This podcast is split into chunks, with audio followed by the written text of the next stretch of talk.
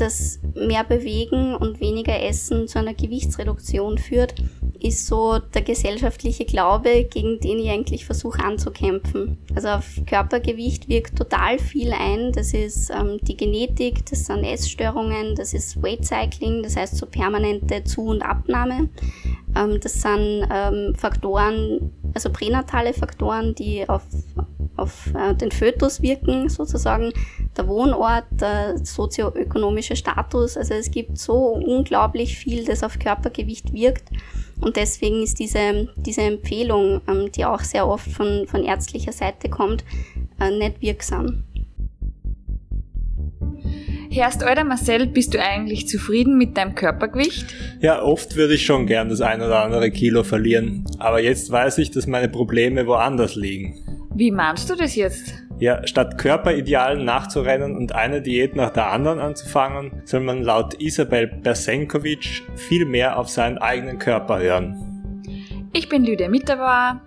Und ich Marcel Strobel und ich habe mit der Diätologin über intuitives Essen gesprochen.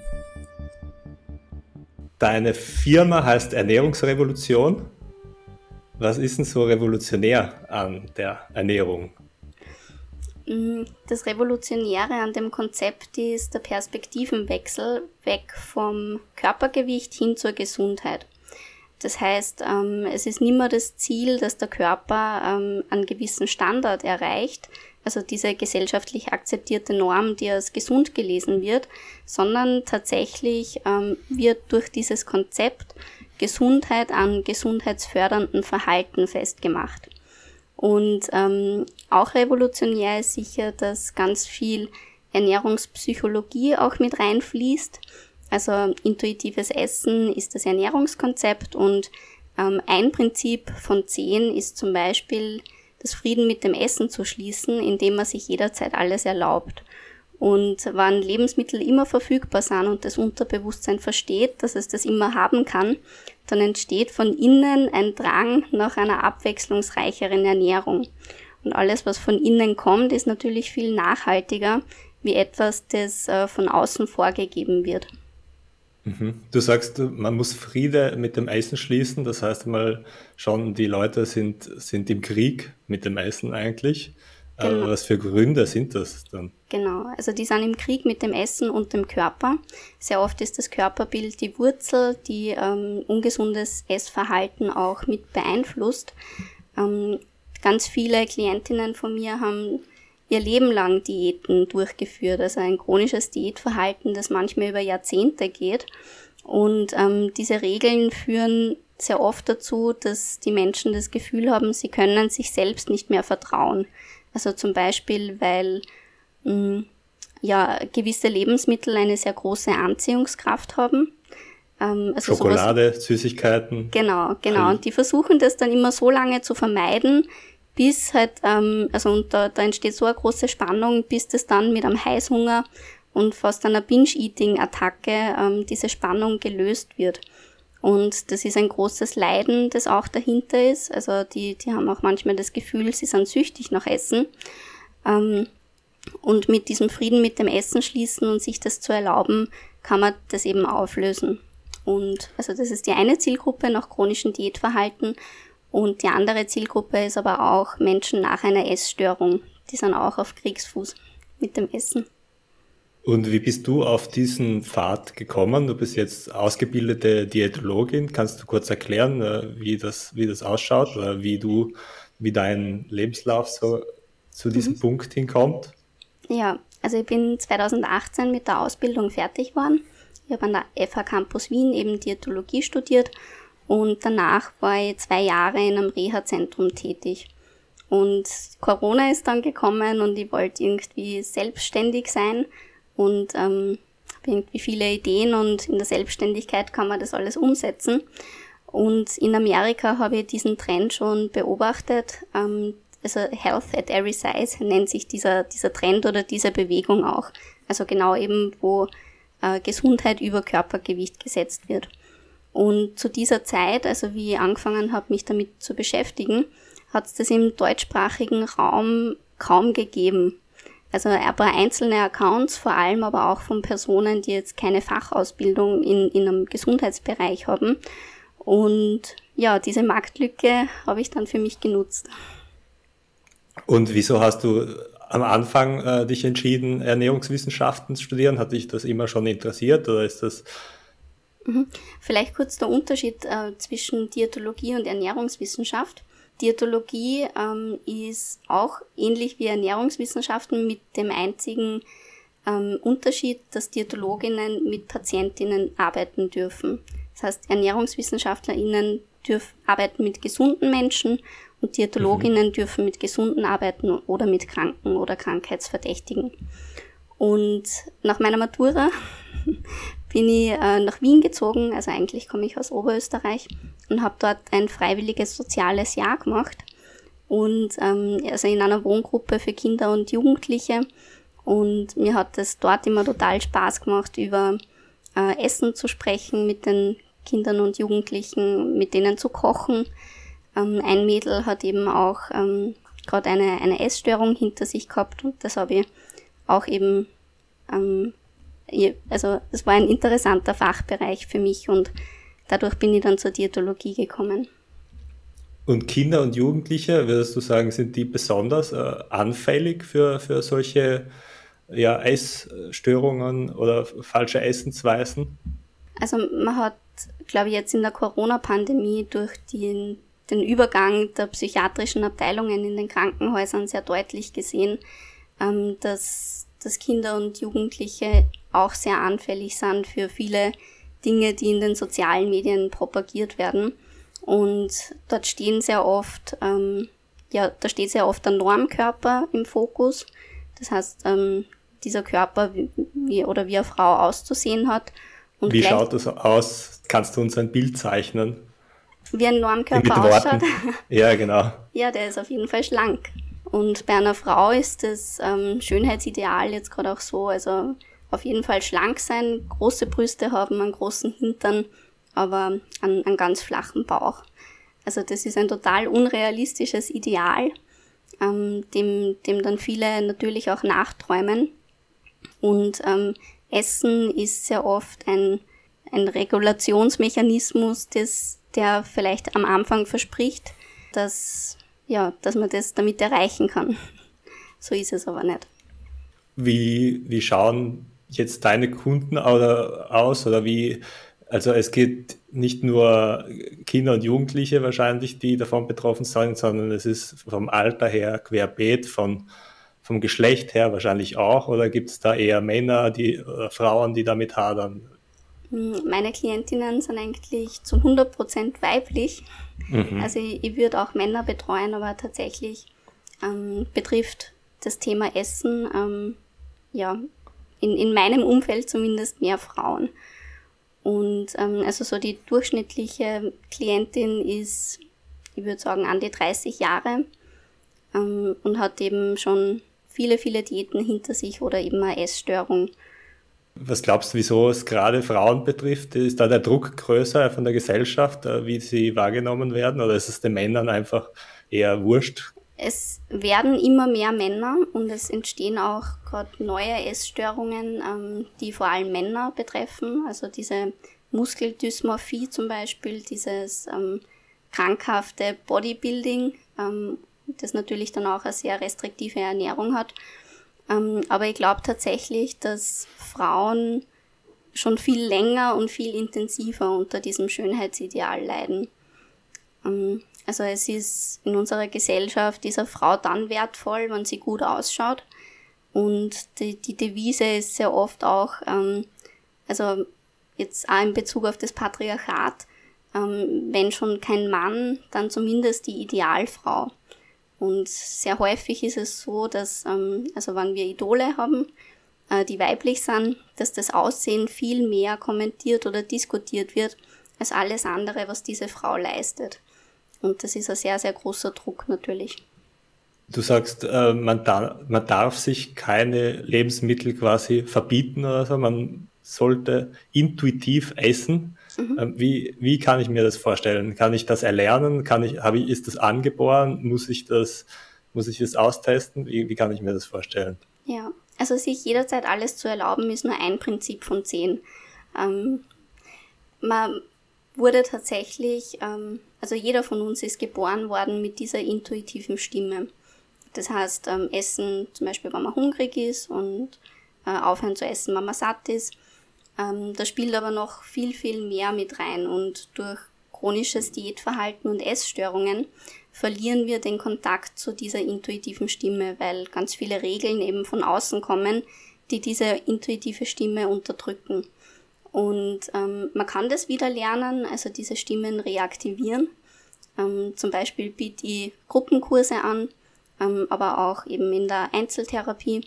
Das dauert dann natürlich eine Zeit lang, ähm, bis, bis man den Körper wieder, wieder spürt und auch die Bedürfnisse wahrnimmt. Ähm, es spielen ja auch immer sehr viele Ängste mit.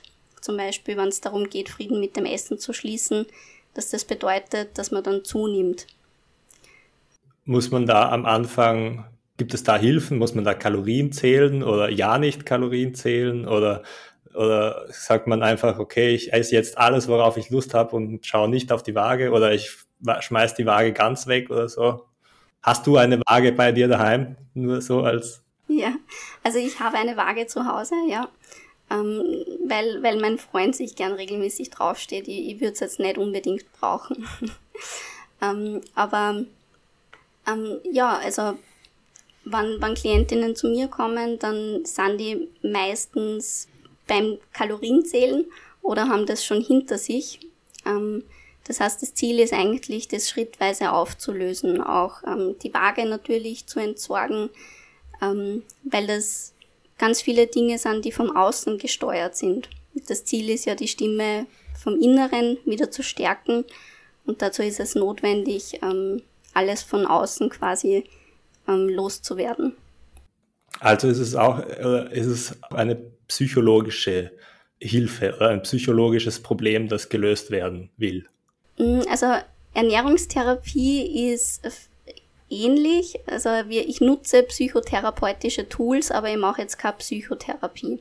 Bei ja. mir geht's immer um die Ernährung und Ernährung und Psyche zu trennen ist fast unmöglich. Also als Diätologin bin ich total aufgeschmissen, wenn ich ähm, nicht auch psychologische Faktoren adressieren würde. Ähm, ganz einfach, weil das Thema Ernährung total komplex ist auch. Und ähm, ich bin sehr oft die Ergänzung zur Psychotherapie, aber kein Ersatz.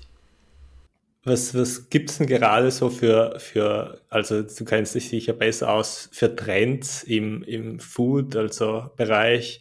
Es gibt wahrscheinlich jetzt Keto oder, oder Paleo-Diät oder was weiß ich, was alles, was, was was läuft jetzt gerade, was ist jetzt gerade der heißeste Trend? Ich würde fast sagen, das Fasten. Und zwar Fasten, in, ah, ja. genau, in allen möglichen Formen. Also das Saftfasten, das intermittierende Fasten. Jetzt ist gerade ein Buch rausgekommen, das heißt Intuitiv Fasten, was der volle Blödsinn ist. ähm, ja, es ist, also Fasten ist wirklich ein sehr kritisches Thema, weil wenn jetzt eine Person zum Beispiel eine Diagnose hat, eine Essstörung, und die würde dann erzählen, dass sie super stolz drauf ist, dass sie jetzt nur mehr vier Stunden am Tag isst oder ähm, stolz drauf ist, möglichst lange nichts gegessen zu haben, dann würde man sagen, das ist pathologisch, das heißt, das ist krankhaft. Ähm, wenn jetzt aber jemand keine Diagnose hat und äh, das feiert, dass er möglichst lange nichts isst, ähm, ja, wird das von unserer Gesellschaft anders gesehen und ich versuche da diesem Trend auch so ein bisschen gegenzuwirken, ähm, weil ja 95 Prozent aller Diäten scheitern. Wer fastet, um abzunehmen, wird wahrscheinlich auch ähm, diese Statistik oder diese statistische Auswirkung bei sich selbst merken. Und zwei von drei Personen nehmen nach der Diät sogar mehr zu, als sie abgenommen haben. Und das Problematische ist auch immer, dass die sich selbst die Schuld dafür geben, dass sie das nicht schaffen. Dabei ist das dieser bekannte Jojo-Effekt, vor dem immer alle Angst haben, aber dem fast auch niemand entrinnen kann wahrscheinlich. Genau, genau, dieser Jojo-Effekt ist das, ja. Mhm.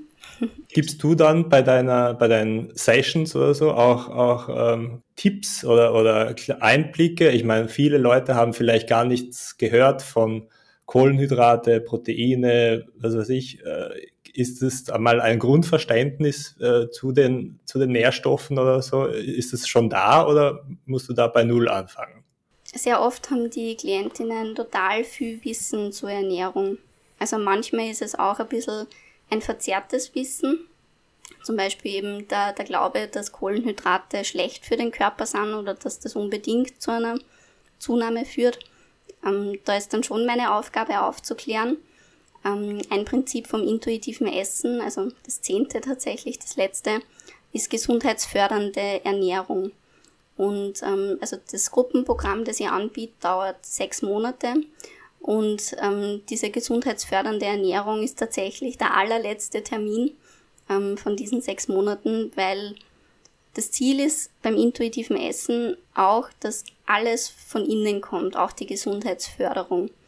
Und ähm, wenn ich zu früh anfange, über gesunde Ernährung zu sprechen, dann kann das möglicherweise wieder als Diät interpretiert werden. Das heißt, mhm. etwas, das von außen kommt. Deswegen arbeiten wir vorher ähm, eben an ernährungspsychologischen Faktoren, ähm, eben auch äh, sowas wie Hunger und Sättigung, ähm, Heißhunger besprechen, emotionales Essen, Genuss und Zufriedenheit wiederfinden. Und ganz zum Schluss gibt's dann dieses Ernährungswissen, ähm, das aber nicht wie eine Ernährungspolizei wirkt, sondern wie, wie jemand, der verbündet ist und eine Stimme auch die, die eben wohlwollend ist im Sinne der Gesundheit. Und mit welchem Ziel kommen deine Klientinnen zu dir? Also sagen die, sagen die, ich will abnehmen oder sagen die, ich möchte gern mit meinem Körper zufrieden sein? Oder was ist denn das Endeffekt, das Ziel? Also sehr oft ähm, äußert sich dieser Abnehmwunsch äh, im Erstgespräch und ich versuche dann eben aufzuklären, dass wir keine direkte Kontrolle über das Körpergewicht haben. Das heißt, wir können Ernährung kontrollieren, Bewegung kontrollieren, Körpergewicht ist etwas, das daraus resultiert oder eben auch nicht. Und die kommen oft zu mir, weil sie alles versucht haben und mit jedem Abnehmversuch ähm, auch gescheitert sind. Was uns einfach wieder zeigt, dass diese Empfehlungen, die wir als Gesundheitssystem geben, dass die einfach nicht funktionieren. Und ähm, wenn sie das verstanden haben und bereit auch sind, da Frieden mit dem Körper zu schließen, so wie er jetzt ist, ähm, dann dann starten sie bei mir und sehr oft äh, löst die gesteigerte Lebensqualität den Wunsch nach dem Abnehmen ähm, wieder, wieder ab. Also der verblasst dann einfach, weil die merken, ähm, dass das Leben so viel schöner ist, wenn man ähm, ja, sich gesundheitsfördernd verhält und den Körper eben nicht hasst oder bestraft für das, wie er ausschaut. Wo müsste man dann da ansetzen, äh, bereits quasi in den Schulen, äh, um, um die richtigen Werte oder die richtigen äh, Inhalte zu, zu vermitteln? Ich glaube, je früher man beginnt, desto besser ist es natürlich. Also Schule wäre total super, wenn, ähm, wenn man über diese Perspektive der Ernährung sprechen könnte. Ähm, in der Schule also finden ja auch so die ersten Vergleiche statt. Da merken die, die Frauen sehr häufig, ähm, dass der Körper oder ihr eigener Körper vielleicht ganz anders ausschaut wie, wie der von dem Durchschnitt und das kann dann schon ähm, sehr schwierig sein. Ähm, die Eltern spielen natürlich auch immer eine gute, also eine wichtige Rolle. Viele Klientinnen sind ja schon als Kind auf Diät gesetzt worden und dieses Verhalten hat sich dann eben ja natürlich sehr, also das sitzt halt dann sehr tief. Weil die Eltern glauben, als dass das Kind zu dick ist oder was? Genau, also die Eltern äh, denken das und äh, Ärztinnen und Ärzte bestätigen das auch, dass das Kind unbedingt abnehmen sollte. Und was damit dann beginnt, ist einfach eine Negativspirale, die unglaublich schädlich ist für die physische und psychische Gesundheit. Die meinen das natürlich gut, also das ist, die, die sind ja wohlwollend und, und wünschen sich Gesundheit für das Kind und auch die soziale Akzeptanz. Aber es hat sich also gezeigt, dass eine Diät oder eine, ein, manche, also in schlimmsten Fällen werden die auch in, in solche Fettcamps geschickt, ähm, dass das einfach nicht zielführend ist. Zu meiner Zeit, also als ich Kind war, ist jetzt auch nicht so lange her, muss ich gestehen, ähm, hat es noch immer geheißen, es wird gegessen, was auf dem Teller ist. Ist natürlich auch der falsche Ansatz, nehme ich an.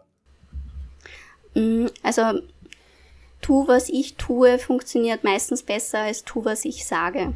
Und, und das wäre so mein Ansatz, wenn es um, um Familien geht, die ähm, intuitives Essen lernen wollen, ähm, dass die Eltern natürlich eine, eine sehr wichtige Rolle haben und die Kinder kopieren das auch, was, was die Eltern tun.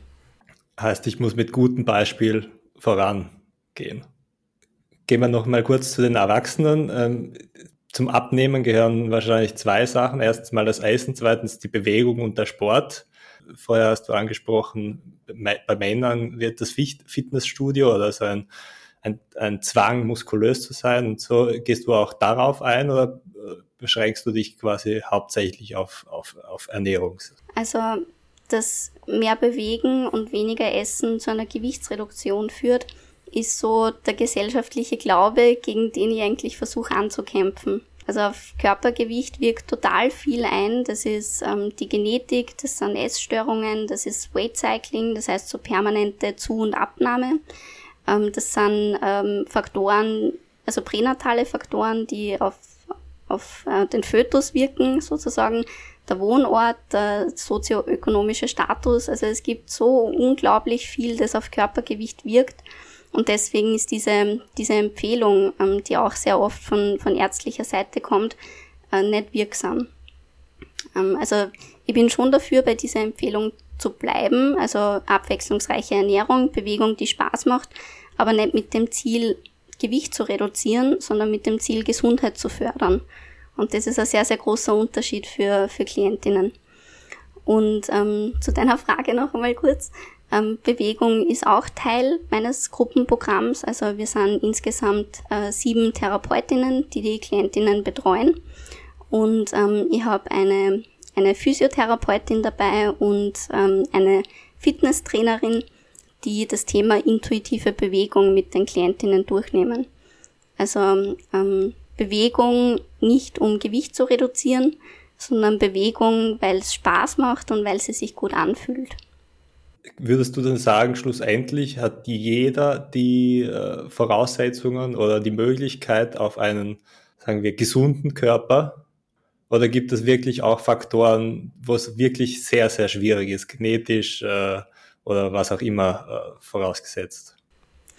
Ja, es, es gibt total viel, das, das Gesundheit auch beeinflusst. Also 25 Prozent sind Genetik und Verhalten Genetik haben wir keinen Einfluss, aber Verhalten haben wir Einfluss. Das heißt eben Ernährung, Bewegung, aber auch sowas wie Rauchen oder Alkohol.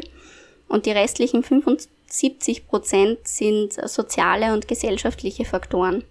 Und da spielt zum Beispiel auch mit rein, dass ähm, also die Diskriminierung, denen dicke Körper ausgesetzt sind.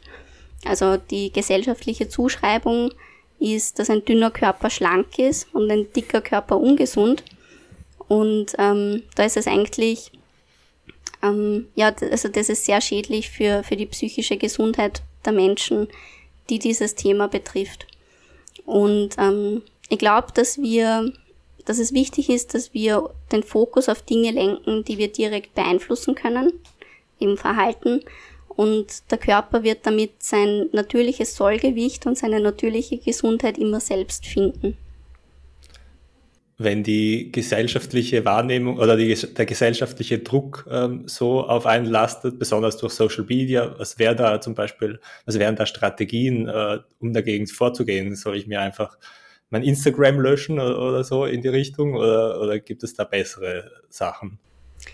Zum Beispiel gibt es da jetzt eine sehr starke Bewegung, also die ist jetzt gerade in den Kinderschuhen, aber sie wird immer größer diese Health at Every Size Bewegung, die natürlich, also wo auch immer ähm, Body Positivity mitschwingt. Es bedeutet nicht, ähm, dass, dass jeder, ähm, also quasi, es, es, es bedeutet, dass alle Körper Respekt verdient haben und einen respektvollen Umgang. Das ist ja auch ein Menschenrecht. Ähm, und das Verhalten über Körpergewicht steht. Und was man da ganz konkret tun kann, ist, sich selbst vielleicht ein bisschen zu beobachten, ähm, was man denkt, wenn man gewisse Menschen sieht. Also ob, ob man selbst am, am dünnen Körper Gesundheit zuschreibt und am dicken Körper ungesund sein. Ähm, und wenn man Diskriminierung sieht und erfahrt, ähm, auch laut zu werden und sich dagegen zu wehren, vor allem dann, wenn man selbst nicht betroffen ist. Also ein dünner Körper ist einfach ein Privileg und ähm, Menschen mit Privileg haben es natürlich viel leichter, auch wenn es um, um Diskriminierung zum Beispiel geht. Deswegen ist es wichtig, dass, dass man zusammenhält, sich gegenseitig unterstützt und, weil du Instagram genannt hast, auch die Sehgewohnheiten vielleicht ein bisschen zu verändern. Das heißt, bewusst Menschen folgen, ähm, denen man selbst nicht ähnlich ist. Vielleicht zur, zum Abschluss noch eine kleine ja, persönliche Frage. Bist du immer zufrieden mit deinem Gewicht und deinem Körper? Mm, ich war tatsächlich ähm, selbst das letzte Jahr in Psychotherapie, ähm, weil ich als Ernährungstherapeutin beim intuitiven Essen bei mir selbst nicht mehr weitergekommen bin. Und das hat zum Beispiel zur Folge gehabt, also geringe Selbstfürsorge ähm, hat in, in, am Gewichtsverlust geendet, der aber unfreiwillig war. Und mit der Psychotherapie habe ich gemeinsam eben versucht, die Selbstfürsorgepraxis zu steigern, ähm, womit mein Körper dann auch wieder sein Sollgewicht erreicht hat. Und ähm, ich war unter meinem Sollgewicht eben und das hat sich nicht gut angefühlt. Also das hat nichts mit Körperbild zu tun gehabt, sondern eher mit dem, wie es mir selbst gegangen ist. Insofern war ich damals, ja, also vielleicht nicht, also unzufrieden, ich weiß nicht, ob man dieses Wort benutzen könnte, ähm, aber nicht wegen am Aussehen, sondern tatsächlich wegen am Wohlbefinden. Mhm. Genau, das habe ich aufgearbeitet, erfolgreich, Gott sei Dank. Heißt, wenn, wenn, es hängt auch viel mit den, mit den mentalen, mit psychischen äh, Faktoren zusammen natürlich. Genau, genau, ja. Und, und in der Corona-Krise ist das wahrscheinlich bei den meisten nicht besser geworden, sagen wir mal so. Genau. Ja, also es, es ist ziemlich fürchterlich, wie manche Medien über Körper schreiben, ähm, wie manche Medien über auch die Corona-Röllchen schreiben, also unter Anführungszeichen. Der Falter hat auch geschrieben, also irgendwie an, an, dicken Menschen mit einem Wal verglichen.